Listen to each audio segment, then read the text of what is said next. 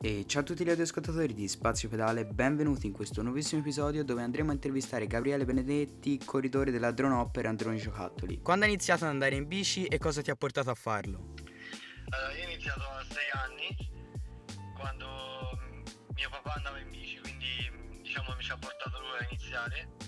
E all'inizio non ero, un po', non ero molto... Ho fatto la prima gara da G1 e, e l'ho vinta, quindi da lì in poi mi sono appassionato e più smesso di andare in bici.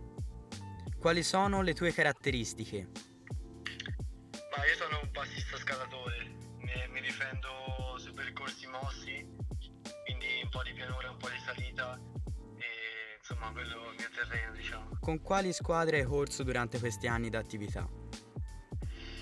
Allora io sono partito dalla Magi da giovanissimo che è una del Valdarno, poi sono passato all'Olimpia Valdarnese da allievo e poi da junior ho fatto Romagnano e World Service e poi eh, da under sono stato a Mastro Marco il primo anno, poi in Casillo il secondo anno e la Zalf l'anno scorso e quest'anno sono passato con la Drone Hopper. Tra le molteplici vittorie, quale consideri le più importanti?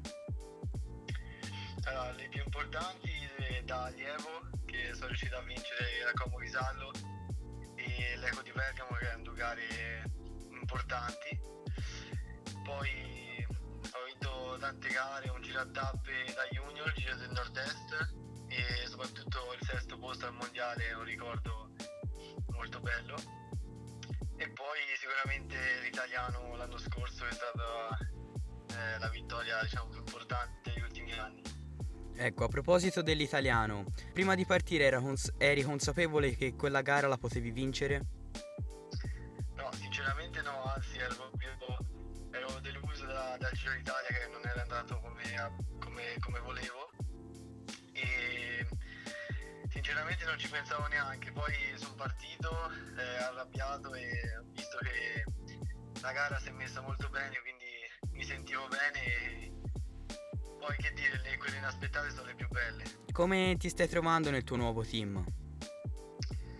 Ma guarda molto bene, eh, mi trovo bene con tutti, eh, visto che mi sono adesso fatto male al ginocchio, mi sono stati vicino. Insomma anche i compagni sono tutti molto bravi e niente, un bel ambiente. Eh, quali sono i tuoi obiettivi per il 2022? Ma 2022 sicuramente aiutare la squadra raggiungere gli obiettivi che insomma ci siamo prefissati e personale se possibile una vittoria sarebbe il massimo che, che posso chiedere. Eh, hai qualche passione al di fuori di questo mondo? Sì, mi piace giocare a tennis nel tempo libero. Eh, ok, eh, poi avevamo messo un box nelle domande su Instagram dove eh, i nostri followers potevano farci alcune domande da- che avrebbero voluto farti. E una di queste è cosa mangi prima di una gara? Ma prima una gara dipende se corriamo verso mezzogiorno, eh, faccio prima una colazione verso le 8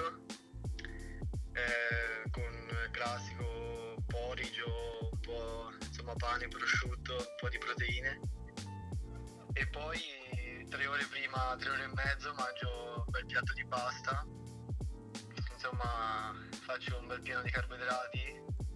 E prima della gara, prima di partire prendo una barretta o, o noi abbiamo insomma de- uno sponsor che ci dà delle borracce apposta pre-partenza, quindi prendo anche quelle. Eh, com'è vincere un campionato italiano? Quali sono le sensazioni che si provano? Beh, sicuramente è, è bello perché indossare la maglia tricolore diciamo che la indossa uno, uno su tanti, ogni anno diverso, quindi è stata un grande- una grande emozione portarlo in tutte le gare che ho fatto e insomma veramente l'auguro a tutti questa esperienza. Uh, qual è stata la persona più importante della tua carriera? No, la persona più importante è stata la mia fidanzata, visto che 5 anni che si sta insieme, che mi ha aiutato tanto perché non è facile e soprattutto anche la mia famiglia che mm, mi ha aiutato a non mollare mai, insomma. Cosa fai prima di una gara? No, prima di una gara io